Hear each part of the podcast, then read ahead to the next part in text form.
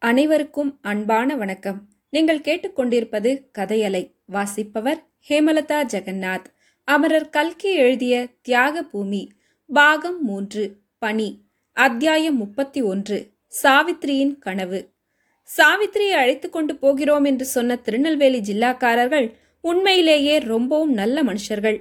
புருஷன் மனைவி குழந்தை புருஷனுடைய தாயார் இவர்கள்தான். தாயார் விதவை புருஷனுக்கு முப்பது வயதும் மனைவிக்கு இருபது வயதும் இருக்கும். குழந்தை மூன்று வயது பையன். அவர்களில் யாரும் பார்ப்பதற்கு அவ்வளவு லட்சணமாய் இல்லை. கணபதி அவனுடைய பெயருக்கு ஏற்றது போலவே கட்டை குட்டையாயும் கொஞ்சம் இளம் தொந்தி விழுந்தும் காணப்பட்டான். கருப்பு நிறந்தான். முகம் கண்ணமும் கதுப்புமாய் சப்பட்டையாய் இருந்தது. ஜெயம் அவனை விட சிவப்பு. ஆனால் முகத்தில் அம்மை விடு. போதாததற்கு மேல் வாய்ப்பல் இரண்டு முன்னால் நீண்டு வந்திருந்தது. இதை மறைப்பதற்காக ஜெயம் அடிக்கடி உதட்டை இழுத்து மூடிக்கொண்டாள். அவள் நாலைந்து மாதமாக ஸ்நானம் செய்யவில்லை என்றும் தோன்றிற்று. இந்த குடும்பத்தார் ஒருவரோடு ஒருவர் கொண்டிருந்த அந்யோன்யம் சாவித்திரிக்கு அளவில்லாத ஆச்சரியத்தை அளித்தது. என்ன அன்பு என்ன அக்கறை. ஐந்து நிமிஷத்துக்கு ஒரு தடவை ஜெயம் ஏதாவது வேணுமா? என்று கணபதி கேட்டுக்கொண்டிருந்தான் ஏண்டாப்பா வெள்ளத்தாச்சி பொன் பட்னியா இருக்காளே ஏதாவது வாங்கின்னு வந்து கொடேண்டா என்று தாயார் அடிக்கடி சொல்லிக் கொண்டிருப்பாள். நான் தான் வெறும்னு சாப்பிட்டுட்டே இருக்கேனே. அம்மா தான் பச்சை ஜலம் வாயில விடாம இருக்கா. அவளுக்கு ஏதாவது பழங்கிழம் வாங்கி கொடுங்கோ. என்பாள் ஜெயம். ஜெயம் எதற்காவது எழுந்து நின்றால் சொல்லி வைத்தாற்போல் கணபதி அவனுடைய தாயார் ரெண்டு பேரும் எழுந்திருந்து என்ன வேணும் ஜெயம்? என்று கேட்பார்கள். கொஞ்ச நேரம் அவள் உட்கார்ந்தபடியே வந்தால் இந்தாடி அம்மா ரொம்ப நேரம் உட்கார்ந்திருந்தா காலை குரக்களி வாங்கோ. செத்த காலை நீட்டின்னு படுத்துக்கோ. என்பாள் மாமியார். அஸ்தமித்தால் போதும். ஜன்னல் கதவுகளையெல்லாம் சாத்திவிடச் சொல்வாள். வண்டியில் உள்ள மற்றவர்கள் ஆட்சேபித்தால் கொஞ்சம் கோச்சுக்காதீங்கோ பிள்ளதாச்சி பொண்ணு பணி உடம்புக்காகாது என்பாள். அவர்கள் ஒருவரோடு ஒருவர் அந்யோன்யமா இருந்தது அல்லாமல் சாவித்திரியையும் மிக கவனித்துக் கொண்டார்கள். சில சமயம் அந்த அம்மாள் சாவித்திரியின் கஷ்டங்களைப் பற்றியும் பேச ஆரம்பித்து விடுவாள். ராஜாத்தி மாதிரி இருக்கா? இவள ஆட்ல வச்சுட்டு அந்த மூடம் எங்கெல்லாமோ சுத்தி அலையறானே என்றும் நல்ல மாமியார் வாச்சாடி அம்மா உனக்கு. இப்படி எட்டு மாதத்து கர்ப்பிணியை தனியாக அனுப்புறதுக்கு எப்படித்தான் மனம் வந்ததோ என்றும் சொல்வாள். கணபதி பேசாமல் இரு அம்மா என்று அடக்குவான். நீ சும்மா இருடா. என்னமோ அந்த துஷ்டைகளுக்கு பறிஞ்சு பேசுறதுக்கு வந்துட்ட. உனக்கு என்ன தெரியும் ஊர் சமாச்சாரம்? இந்த சாது பெண்ணை அந்த ராட்சசி படுத்தி வச்சது. ஊரெல்லாம் சிரிப்பா சிரிச்சது. பாவம் இவளுக்கு பிறந்தகமும் வகை இல்லை போல இருக்கு. அவாதான் வந்து தலைச்சம் தாச்சியை பார்த்துட்டு அழைச்சிட்டு போக வேண்டாமோ? என்பாள். மாமியார் இப்படி ஏதாவது பேசும்போதெல்லாம் மாட்டுப்பெண்ணின் முகத்தில் பெருமை கூத்தாடும்.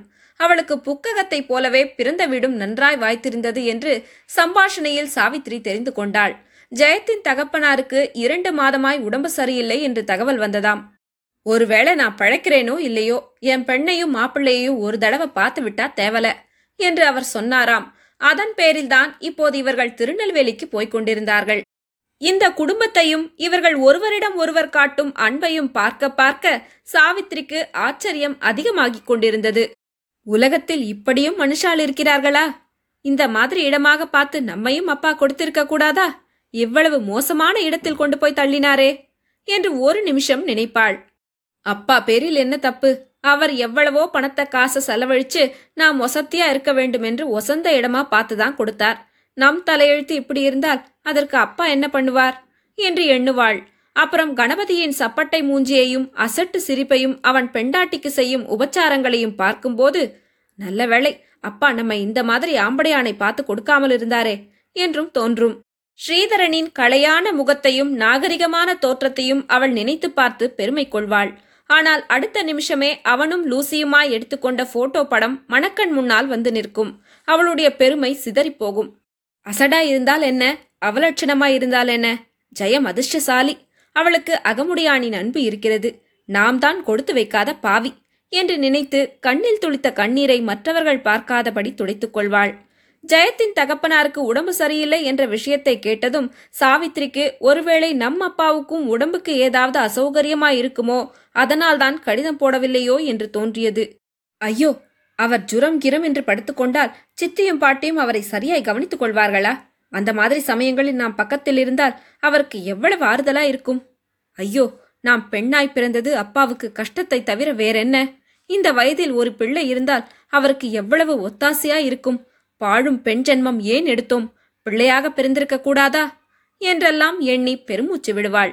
இப்படியெல்லாம் நினைக்க நினைக்க தகப்பனாரையும் நெடுங்கரையையும் பார்க்க வேண்டுமென்று அவளுடைய ஆவல் பத்து மடங்கு நூறு மடங்காக பெருகிக் கொண்டிருந்தது.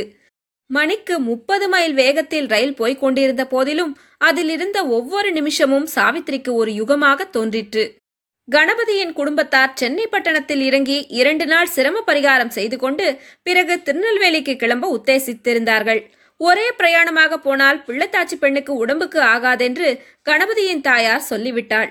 ஆகவே சென்னையில் அவர்களுக்கு தெரிந்தவர்கள் வீட்டில் தங்கிவிட்டு போக தீர்மானித்திருந்தார்கள். சாவித்திரியையும் தங்களுடன் இருந்துவிட்டு போகும்படி சொன்னார்கள். அவள் அதற்கு இணங்கவில்லை. இந்த நல்ல மனுஷர்கள் காட்டிய அபிமானத்தினாலும் அனுதாபத்தினாலுமே அவர்களை சாவித்திரிக்கு பிடிக்காமல் போயிருந்தது. அவளுடைய துரதிருஷ்டத்தை பற்றி கணபதியின் தாயார் அடிக்கடி பேசியதும் அதை கணபதியும் ஜெயமும் தடுக்க முயற்சித்ததும் சாவித்திரிக்கு பரம சங்கடத்தை அளித்தன.